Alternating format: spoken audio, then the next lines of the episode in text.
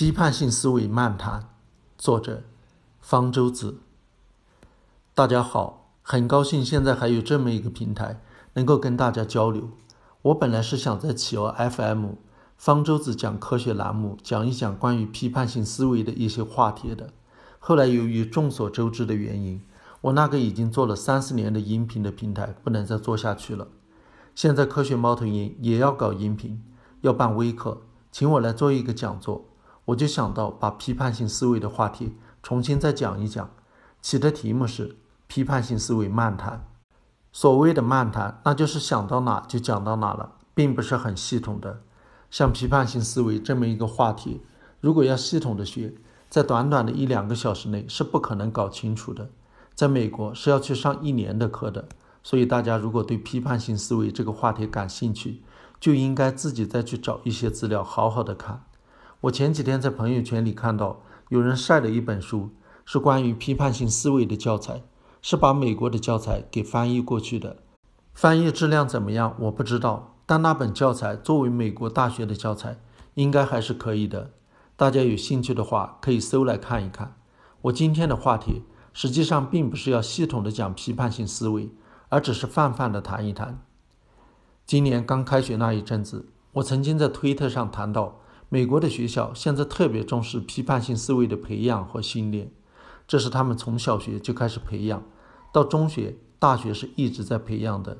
这是他们教育的一个很重要的目标，就是要让学生能够掌握批判性思维。我当时这么说了以后，还感慨了一下：中国开学的第一课讲的是要热爱五星红旗，讲的是爱国，所以这两个国家在这方面出现了差别。一个更重视的是学生的理性的训练，另一个更重视的是感情的培养，这是不一样的，不只是一点点差别了，其实是很大的差别。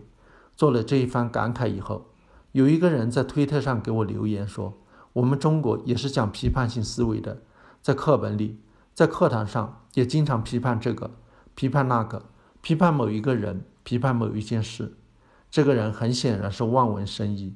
把批判性思维理解成了对人或者对事进行批判，这样的理解当然是错误的。批判性思维不能从字面上来这么理解。批判性思维是从英语 critical thinking 直译过来的。英语的 critical 是一个形容词，这个形容词实际上有两层完全不同的意思。为什么说完全不同？它虽说看上去是一个词，实际上是从两个完全不同的名词演变过去的。一个名词是。critical，批评者的意思，变成了形容词 critical，就是批评的意思，或者倾向于批判、批评。再进一步引申，就是对什么事情不要盲目的轻信，而要保持一种比较慎重的态度。这是 critical 的第一层意思。critical 第二层意思是从另外一个名词 crisis 演变过来的，是什么意思呢？就是危机或者是关键。批判性思维 （critical thinking） 里面的 “critical” 是从第一层意思演变过来的，就是批评、批判，进一步引申为要谨慎。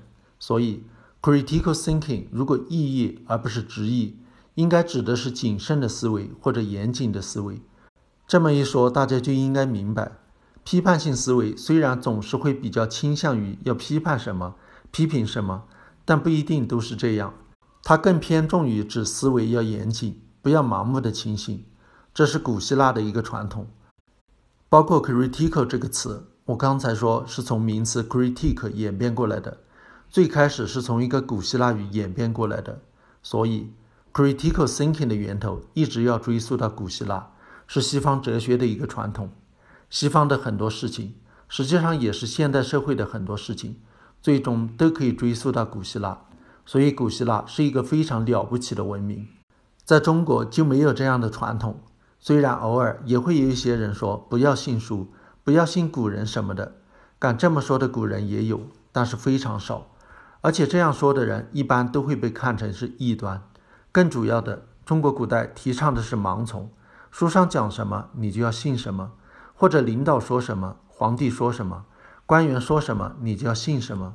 所以，更强调的是要轻信，要盲从，而不是要以一种挑剔的眼光，要以一种谨慎的、严谨的思维。所以，中国古代的一些经典文章都是经不起推敲的。前不久方玄昌做过一个讲座，说古文不讲逻辑，实际上说的就是在中国古代是没有批判性思维的。我们没有这种传统，而且往往跟批判性思维是相反的，导致到了现在，很多人都没有经过批判性思维的训练，包括我们。不要说小学了，就是在中学、大学也没有经过这方面的训练，导致很多人思维上存在着缺陷。批判性思维一个很关键的问题就是要问：当看到、听到一种说法或者一种主张的时候，怎么样对它进行评价？怎么样知道这种说法、这种主张是可信的、是站得住脚的？要解决的实际上就是这个问题。在对他进行分析之前，倾向于批评他、不接受他，而不是反过来听到一种主张马上就信了，这是完全不同的两种态度。我们的传统讲的是要信，批判性思维讲的是要怀疑。在你分析之前，不要轻信。很关键的一点就是，听到一种说法的时候，首先要确认他说的是事实还是想象出来的。关键就是区分事实和想象，或者说区分非虚构和虚构。这也是美国教育里很关键的一点。从小学生开始就要去区分什么样是属于非虚构的，什么样是属于虚构的。一段文字拿给你，这个是属于虚构的还是非虚构的？我们就没有这方面的传统。实际上，我们历来是把虚构和非虚构混为一谈的。比如说，中国有非常悠久的历史，有写史书的传统，有所谓的二十四史。当然，二十四史只是官方的历史，除了二十四史，另外还有非常多的史料，非常丰富。这当然是中国值得骄傲的一方面。但是中国的历史向来就没有解决一个问题，就是我刚才说的虚构与非虚构、事实与想象的区别，这是没有搞清楚的，一直是混为一谈的。从第一部被当作史书榜样的《史记》开始，就一直是这样了。比《史记》更早的那些，像《左传》或者《国语》《春秋》之类的就不说了。后来的所谓正史，都是以《史记》为榜样来写的。《史记》虽然号称记载的是历史。但里面还有一些神话或者涉及到迷信的内容，这个我们可以说是古人的一个局限。我们不谈这个，被他当做历史记载下来的，里面有很多是想象的东西、虚构的东西。比如记载某一个人，他有什么样的心理活动，讲了什么话，有什么样的表情，都写得非常具体，栩栩如生。这个读起来当然觉得很有艺术性，读起来很愉悦，不是那么干燥。所以，《史记》里面的一些篇章读起来会觉得很爽，但是这是一种更接近于读小说的体验，而不是读历史书的体验。所以，开了这么一个很不好的头以后，中国的史书里头掺杂了大量想象的内容、虚构的内容，是一直没有和史实分清楚的。直到现在，中国写的史书也是两者一直没有分清楚的。除了历史，还有别的东西，比如中国一个很特殊的文体。一种题材，这个特殊的文体就是报告文学。报告文学号称要报告的是新闻事件、新闻人物，本来应该完全属于非虚构的东西，是真实发生的东西。但是加了文学的字样，就加了很多想象的、虚构的内容，导致读者不知道他说的内容究竟是真的还是想象出来的，很可能是假的。就出现了这么一个怪胎，一个融合了新闻报道与小说。非虚构与虚构、事实与想象全都混在一起的怪胎，包括回忆录，有很多也掺杂了想象的东西，把想象当成事实来写。比如张颐和很著名的那本书《往事并不如烟》，里面居然对几十年前发生的事、谁穿了什么样的衣服、说了什么样的话、吃的什么样的饭菜、说话的表情是什么样的，居然都记得，写得清清楚楚。细节无比精确，看上去好像非常逼真，实际上恰恰说明他的虚假。一个人即使当时在场，他当时还算是很年轻的，可能才十几二十来岁。即使当时他在场，即使他记忆力非常好，但是过了这么多年以后，是不可能把几十年前那天吃过什么样的饭菜都记得清清楚楚的，对方穿的什么样的服装都记得清清楚楚，明显是想象出来的。所以张颐和的那本书《往事并不如烟》，我觉得其实是应该归为小说的，但一直被当成是回忆录，这是非常可笑的。这个只有在中国才会发生，是分不清非虚构与虚构、事实与想象的情况下才会出现的一件怪事。要分清什么样是事实，还有一点就是要分清事实和观点。这也是美国小学生从小就一直在做的。他们会给你很多说法，然后让你去分清这个是事实还是观点。很多人是分不清的。为什么需要分清事实和观点呢？因为事实表示的是一种客观的东西，是很容易验证的；而观点表示的是一种主观的看法，是不容易验证的。有一种说法，事实有对错，观点没有对错。其实这种说法是很不准确的。观点是有对错的。如果观点建立在错误的事实基础上，或者经过了错误的推理，那么这个观点是站不住脚的。所以，观点也是有正确有错误的，并不是表示一下这是我的观点，然后就可以说，既然谁都可以说，你就不能说我是错的，那是没有的事儿。不然的话，我们就没必要争论了，因为很多时候事实是不需要争论的，争论的只是观点是不是正确。如果观点无所谓正确的话，那就没必要争论了。但是，就像我刚才说的，的确要知道一个观点是不是正确。是比较难的，不像事实是否成立那么明显。还有的观点的确很难说是对是错的，有的只是一种个人的感受而已。比如争论是中餐好吃还是西餐好吃之类，很难说是谁对谁错了。这是个很难说谁对谁错的观点，但不等于观点或者意见就一定没有对错。有一些东西是不是好吃，是可以通过实验来证明的。我以前写过一篇文章。谈到关于土鸡蛋是不是要比普通鸡蛋好吃，说土鸡蛋好吃，这是一个事实还是观点呢？你可以说这只是一个观点，但这个观点是可以验证的。通过双盲测试可以验证究竟是真的觉得土鸡蛋比一般的鸡蛋好吃，还是个人的一种偏见。所以分清事实和观点是非常重要的。一旦把事实和观点分清了，那么属于事实的部分是很容易验证的。而观点是不容易验证的，大家争来争去的本来是观点，但是有时候在中国，往往本来是观点之争，结果变成了事实之争，或者反过来，本来是事实之争，又变成了观点之争。事实和观点分不清的话，就很难达成共识。如果只是事实的部分是容易达成共识的，观点的部分比较难。一旦争论起来，把事实和观点全都搅在一起。要达成共识是比较难的。你即使提出的是事实，他也可以把你当成一个观点不认可。我还要补充一下，如果一个观点的证据非常充分，那么到一定的程度是能把它当成事实的。就像今天生物学界都把生物进化当成一个事实，但当初提出来的时候，可以把它当成只是一个观点。只不过后来的证据实在是太强了，有无数的证据能够证明。生物的确是进化来的，那么这个观点就变成了一个事实了。当然，那些反对进化论的人非要说生物进化只是一个观点，还要去争，实际上还是故意把事实变成了观点，把它们混为一谈了。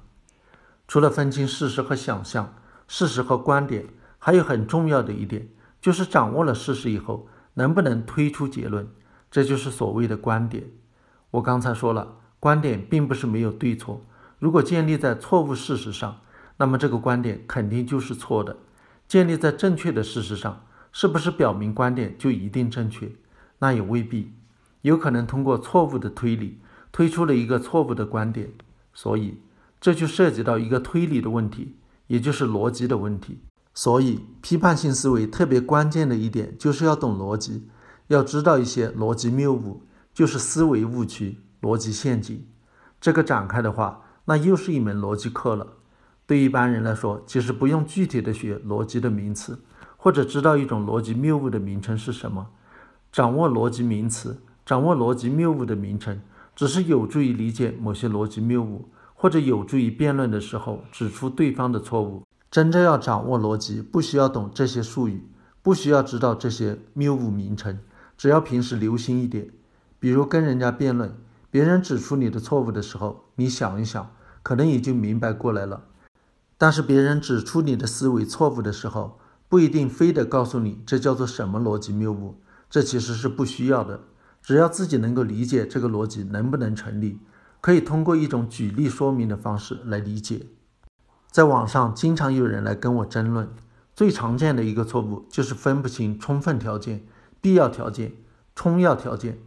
那么要指出他分不清充分条件、必要条件、充要条件的谬误，需不需要让他知道这些名词呢？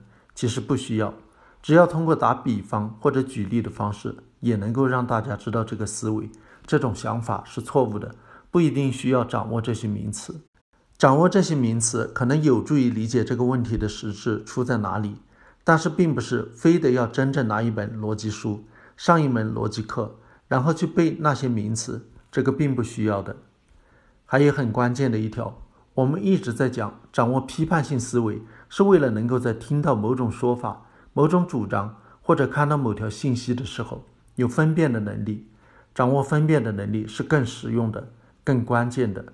在朋友圈里看到关于养生的、关于健康的诸如此类的文章，怎么样去分辨？看到一条消息的时候，怎么样去分辨？这个才是更实用的。分辨是对看到的信息进行评估。我记得美国图书馆学会曾经提出过一个标准，这个标准是用几个英文字母来表示的，叫做 C R A A。P，这是五个英文单词的缩写。C 是 currency，就是说看到一个信息的时候，首先要看这条信息是什么时候发表的，是不是没有过时，是不是现在比较新的信息。这是第一条，因为看到的信息有很多可能是过时的，所以首先要保证看到的信息没有过时，是比较新的。这就是 currency，C 是它缩写的第一个字母。第二个字母是 R，英语 relevance 的缩写，意思就是相关性。看到一条信息，就要想这条信息跟你有什么相关，跟你关注的话题有关还是无关？是写给谁看的？是不是面向你的？是一篇科普文章还是学术文章？它面向的对象不一样，写法可能也不一样，严谨性可能也不一样。这是看相关性。第三个是 A，authority 的缩写。意思是权威性。看到这条信息以后，要想这篇文章的作者是谁，他在什么样的机构工作，他是不是有资格写这样的文章，他的背景是什么样的？这篇文章是在自媒体上面发的，还是通过同行评议的期刊发的？是书还是同行评议的学术文章？讲文章的权威性、作者的可信程度、可靠程度，其实也是挺重要的，因为在中国经常分不清楚。不知道在学术期刊刊发的论文，其实比自己出的一本书分量更重。在中国特别讲究专注，其实专注可能根本就没有经过同行评议，还不如一篇经过同行评议的论文。第三个 A 讲的是权威性，第四个 A 是 accuracy 的缩写，就是准确性、精确程度。要知道信息的精确程度，就要知道这个信息究竟是从哪儿来的，有没有文献。如果有引用文献的话，就说明这个信息可能会比较准确。第四个讲的是信息的真实、精确程度。最后一个 P 是 purpose 的缩写，就是目的。为什么要讲目的呢？因为我们需要知道写这条信息、传播这条信息的目的是什么？是为了做广告，还是为了做学术研究，或者只是为了表达自己的一个观点？为什么要强求这个呢？就是为了知道这条信息是不是有可能出现偏差，是不是有偏见和倾向性在里面。如果是一个广告，当然会倾向于说自己好，忽视对自己不利的内容；如果是观点文章，也很可能会有这种倾向性，因为可能只收集了能够支持自己观点的信息，忽视了对自己不利的信息。但如果是一篇学术文章的话，按学术的标准是两方面都要顾及到的，就比较可信。我刚才说这个 C R A A P 就是美国图书馆协会提出来判断一条信息准确程度、可靠程度的标准，可以供大家参考。看到一条信息以后，怎么样去辨别它究竟是不是可靠？对一般人来说，更重要的是看这条信息的权威性，是不是权威，有没有来源。即使这个信息看上去很权威、有来源，还要查它的背景。是不是存在着利益冲突？这点也是很重要的，牵涉到他的目的是什么？如果是为了推销，那么这个目的就很可疑，这个信息就很值得怀疑。这点是为了弥补权威性的，不是说权威性发布的东西就一定是可信的。对信息的辨认是每时每刻都必须要面对的，因为我们现在号称进入了一个信息的时代，每天要看到涉及到大量的信息，特别是在网络世界。但是我们现在也是处于一个所谓假新闻的时代，接触到的信息真真假假都有，很多是假的信息、假的新闻。所谓假新闻有好几类，一类是属于宣传，是有意制造出来传播自己的某一种主张的。国内说的宣传 （propaganda） 一般是由政府机构来掌控的，只能发布某一方面的信息，只能发布对自己有利的信息，或者只能发布对敌人不利的、对对手不利的信息。还有一个是 disinformation，如果翻译成虚假信息也不是很准确，本质上是一种假信息，但是发布这个假信息的目的是为了打击对手，是为了歪曲、丑化对手。还有一类值得担心和警惕的信息，就是把很多事情说成背后存在着某一个别人无法知道的阴谋，这个属于阴谋论。还有一类值得警惕的信息，就是吸引眼球，标题党。弄一个标题，如果点进去仔细看，可能内容和标题完全是脱节的，那个标题就是为了吸引你点进去看，吸引你去传播，但是很多人可能点进去根本就不会认真看。